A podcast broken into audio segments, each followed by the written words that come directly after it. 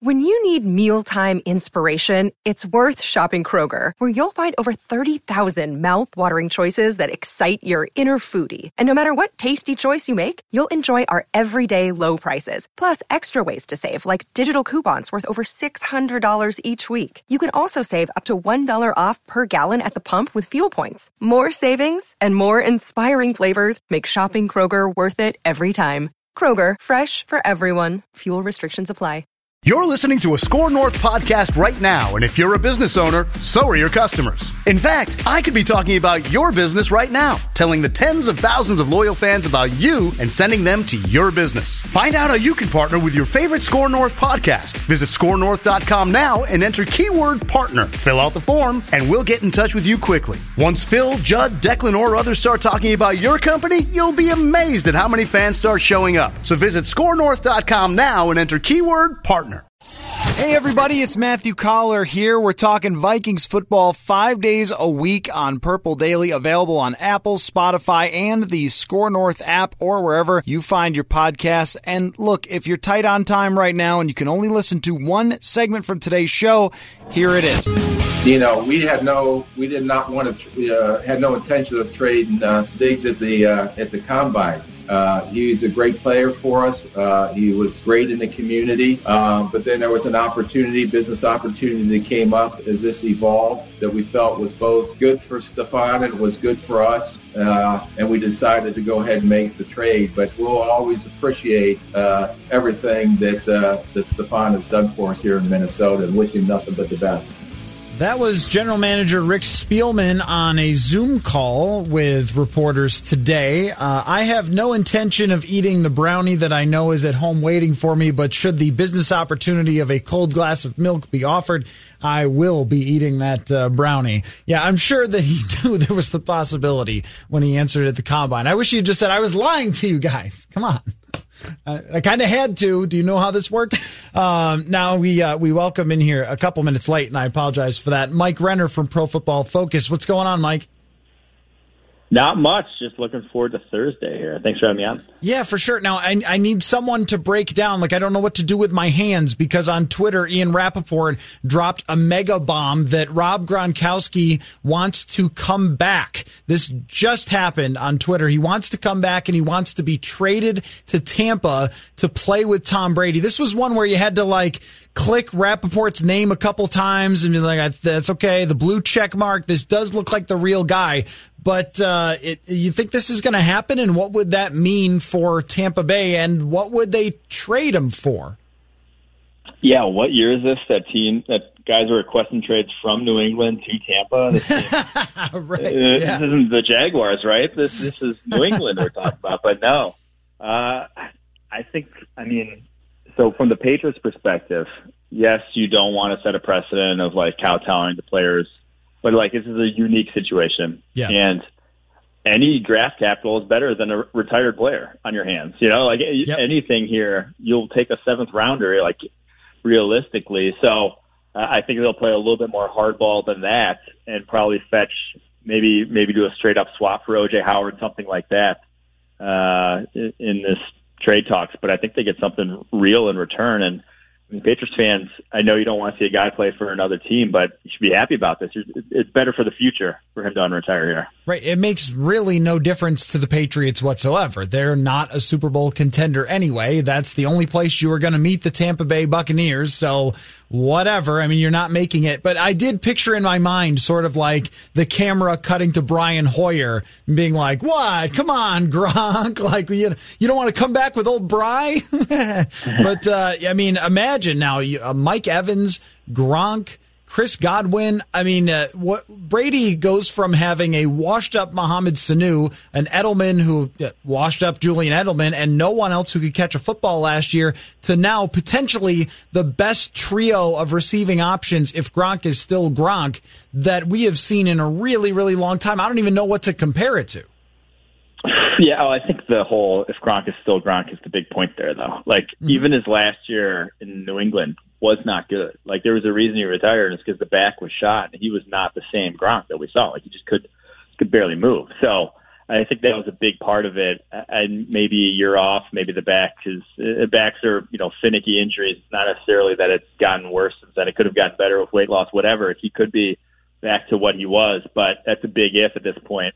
I will say though, just it is a massive upgrade from what he had last year. Like even just Mike Evans, Chris Godwin, even if nothing more they add at this point, even if Gronk never makes it there, I do think it's still uh, some of the best talent he's worked with in years. It has run through my mind before, Mike, uh, about this. Like Richie Incognito took a year off, not really by his own doing, but then came back and was really darn good. And he did that twice, uh, not by his own doing. And both times he came back and was still a, a good quality NFL guard. And I've had it, I, it sort of just pop into my head a couple of times about like if you get to 30 and you took a year off, if any quality like all pro or Pro Bowl level player got to 30 and always took a year off, that it could extend their careers and you would almost advise it. Like what if you wrote it into contracts? I don't know if this would ever happen, but you wrote it into a star player's contract. You're going to take a year off at age 30 and then come back and play four more years or something. Because even Trent Williams, I'm pretty confident if Trent Williams comes back, he's going to be fantastic and healthier than he's ever been. Yeah, there is. I mean, the game of football, I think taking time off is not, shouldn't be seen as a negative, whereas like, you know, skill games, like maybe basketball, uh, you know, maybe pitching in baseball, something like that. Like taking time off is probably not. Is, you're probably going to have some rust to knock off. But with football, like the pounding it takes on your body, taking time off can heal a lot of things that maybe wouldn't have healed or don't heal over the course of the season and over the training it takes to stay in football. So. Yeah, I was floored to find out Richie Incognito is going to be 37 this year That's and crazy. still playing offensive guard in the NFL. Yeah, no, that's crazy. And I think you guys had him somewhere in like fourth or fifth best guard in the NFL in Yeah, terms of the PFF grades. This is just nuts. Um, talking with Mike Renner. He's the lead draft analyst at PFF, the two for one podcast, which is a must listen as you prepare uh, for the NFL draft. So I wrote an article with a little help um, via DM from your co-host on your podcast, Austin Gayle, to help me out with this. As potential boom or bust type of prospects that the Minnesota Vikings could look at. And you tell me if you agree with, I'll give you a couple here and you tell me if you agree with them and if they make sense for the Vikings. So I don't know if K'Lavon Chaisson will be there, but it's possible. Same with Denzel Mims, Austin Jackson, uh, Laviska Shenault, Ross Blacklock. Like any of these guys stick out to you, or do you have one that pops into your head quickly um, when I say boom or bust and Vikings? Yeah, Mims very much seems like a boomer bust. I, I think we said Jalen Reagor as well as last time I was on is a good fit for like what the Vikings need in terms of guys with speed, guys with all the athleticism in the world, some production concerns, some concerns about how they'll translate to the NFL. And uh, I think we've seen that at the NFL level, just running the four threes doesn't make you a deep threat. Like speed is good, but it doesn't all of a sudden make you a productive downfield, you know, football player. And they all both had their ups and downs at TCU and Baylor respectively. So yeah, if they are going wide receiver, I think if they're going looking at those two guys, I think there's a high boomer bust potential. Maybe not complete Laquan Treadwell potential, but some boomer bust potential. So, uh, who's the opposite of that in terms of a first or second round receiver? If Mims is the guy that you aren't sure because he didn't put up the huge numbers and maybe his separation skill isn't as good as you'd like, but has the freakish NFL combine and then rises up everybody's board, who is the one who doesn't have the skills, but you love the way that they play and might, might not have that ceiling where they can be the next Julio Jones, but have a pretty good chance at being a solid NFL receiver? I, think that's Michael Pittman to me. That's why we kept moving him up. You know, every single time we're like, man, he really he doesn't have a lot of weaknesses to his game. And now I guess he's a little older on the older side for wide receivers. He's a senior coming out, but big dude doesn't drop balls. Got a big catch radius. Is athletic for a 220 plus pound wide receiver. Grade three to combine. Went just over four five. Like he does a lot of things well already. That yeah, maybe he's not going to have the high end that a Jalen Reagor could, a Denzel Mims could, but I think you're just going to get a good wide receiver, and that's again, if you're leaving the first round, you want to stack good players, and I think that that's why we call, consider Michael Pittman a first rounder. What about these tackles? Uh, I included on my boomer bust list Austin Jackson and Isaiah Wilson. Austin Jackson because he's amazingly athletic, but the production wasn't great, and Isaiah Wilson because he's just the most giant man. And and I've seen his name popping up more and more as being like a second round or a late first round, which is a I guess a little confusing because he wasn't there a while back. But uh, you know, what do you make of both of those guys? Because I think that the other tackles are going to be gone well before the Vikings pick. Yeah, I don't. I don't like taking projects at offensive tackle, like mm-hmm. flat out. You want guys who are already doing it well because it's such a skill position. It's kind of like, hey, let me teach this guy how to shoot three pointers. Some guys can learn how to shoot three pointers, but like Steph Curry was shooting three pointers at an elite level when he was 12 years old. Like the guys yeah. that can do it right. have been doing it, should have been doing it by now, sort of thing. So I worry about just pure projects at tackle and Wilson and uh, I think Ezra Cleveland, I'd even throw in that mix with along with Austin Jackson. Feel like projects, and to me, first round is not where I take that project. I'll take that project in the third round and see if he develops. Fourth round, see if he develops. But first round, if if a guy's not already pass checking at a high level, uh, I'm, I'm not going to take that chance. Yeah, and the Vikings nailed it on Brian O'Neill, who was the same sort of thing, like a project tackle, but you take him late in the second round, not in the first round. Uh, I wanted to ask you about an article that you wrote about players stepping in right away and um, NFL teams – uh, you know, trying to fill for needs. And I don't know if you were watching Last Dance uh, the other day and how the Portland Trailblazers drafted for need and took Sam yeah. Bowie, leaving Michael Jordan to fall to the Chicago Bulls. Um, but, you know, it's the all time example of do not try to fill needs in the draft. You should take players that are just talented. In the Vikings situation, it's a little weird though, Mike, because you could draft almost anything and it probably fills a need that they have. So how do they balance all these different spots that they have? They need a couple of corners. They could use offensive linemen. They could use receivers, um, with, you know, trying to get players who will be a big part of their future. So to me, that matters kind of the most early in the draft when there's the tiers are pretty sort of evident of player value and player sort of performance. Once you get to the 20 range, you might see you might have you know uh, if you do like a horizontal draft board, you might have five guys on the same tier at that point in time. At which point, yes, obviously take the guy who is at the position that you're the worst at, or the position where you you know you have the least amount of talent or least invested in. Go ahead and do that there. So I do think the way that's shaking out for the Vikings you know, they have need a defense tackle, defensive ends, cornerback, wide receiver, four, you know, four highly paid positions. It's not like you're drafting a center in the first round who's, you know, like I said, not a highly paid position in the NFL nowadays. It's four valuable positions. So go ahead and like pick which one seems like it's at the top of your board at that point. I, I don't think that would be necessarily considered draft. I wouldn't consider that drafting for a need at that point. Now, if they were to draft, say, I, defensive end comes to mind for like being one of those where in this class you would be doing it because Everson Griffen is leaving. Uh, with even with Chaisson, it seems pretty risky to me. Um, with the lack of production, it's always a red flag. Not everybody's going to be Danielle Hunter, who doesn't have the production and then turns into one of the best players in the NFL.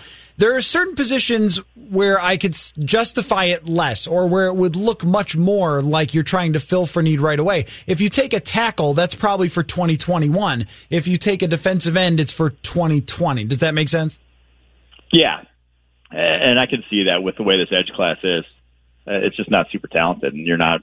I don't think the value at 22 or 25 is going to be there. So, yeah, I think if you did they did go that route, I I would get on board with probably calling that sort of a need, a panicky. I don't know about panicky, but like a definitely a need filling sort of pick. Okay, I made a list, and this will be the last thing because I know you've probably got a, a, ton of these appearances this week, and I have also had you on three weeks in a row because you're special, Mike. but um, I got a list that, of players that I know are going to be great in the draft. Now I've explained okay. draft nihilism to you before, but I we made our lists. We sort of put it down on paper. These are who we think are going to be good. Um, I have Andrew Thomas is first on my list. I put Michael Pittman second. Ben Bartch is third because he's a Minnesotan. He's one of us. And I'm also intrigued. If you're a small school guy and you make this much noise at the Senior Bowl and NFL Combine, I'm very interested. Uh, AJ Terrell, the corner, and Curtis Weaver, the pass rusher from Boise State. How is my list? I like that list. Those guys are all already good. I think that's the thing. It's, you want the guys that are already good. Don't give me these projects. Give me guys that are already doing it. Yeah, that's a great point. I mean, trying to balance those things is is really tough because I think the Vikings do it the right way, though, Mike. Drafting projects later on. If you take four seventh round defensive ends who are all tall and run four fives at the combine, like one of them will work, right? you might as well. Yeah, I mean that's when you probably because if a guy was good in college and already lasted to the fifth, sixth rounds, there's probably a reason why, and it's probably yeah. not going to work in the NFL. Yeah, that's for sure. All right, Mike. Well, uh, I will give you the space now. Promote yourself as much as you want. What do you guys have going on at Pro Football Focus this week? So we got a draft show live on pretty much all our YouTube, Twitter, I think our Facebook, whatever, anywhere you find PFF, you can probably find our draft show. That'll be throughout the first round. I'm not sure if we're even doing a day two one. I probably should know that, but Sure, just, you are. Just Probably. go to PFF. Yeah, just we're gonna do one. So yeah, go to our YouTube for that, and we're gonna be breaking down all the picks there. Uh, I can't wait. This is gonna be one of the most interesting first rounds in memory because of all the interesting things going on in the lead up here. And also go to pff.com and you guys have uh, you know good deals on subscriptions, things like that, and the two for one podcast, the must listen. So thank you for all your time during draft season, Mike. Uh, very much appreciated. For sure. Thanks for having me on, Matthew. Have a good one, man. Yep. Take care. Hi, this is Chris Howard, host of Plugged In with Chris Howard. The College Football Playoff Committee made their decision on Sunday, and as much as I loathe the idea of Ohio State losing their way into the College Football Playoff, I 100% agree with OSU making it in over Bama. Nick Saban citing some hypothetical point spreads to prove his point that the Tide deserve a spot in the college football playoffs holds little substance when you consider Bama's best win is over Texas. No, the committee got it right. TCU had a great season with far more ranked wins than Bama and didn't deserve to lose their spot after playing a surging Kansas State in a championship game. And Ohio State, while not playing some of their best ball later in the season, was still 12 0 until they came face to face with my Wolverines. While the college football playoff system isn't nowhere near as good as it could be, it's better than what we had. And in a few years, it will be better for all of college football. Hi, this is Chris Howard, host of Plugged In with Chris Howard. Get the latest odds and trends for every professional and amateur league out there. From football to basketball to soccer and esports, we've got it all at betonline.net. And if you love sports podcasts, you can find those at BetOnline as well. And don't forget bet online for the NHL, MMA, boxing, and golf. Head to the website today or use your mobile device to learn more. Bet online, where the game starts.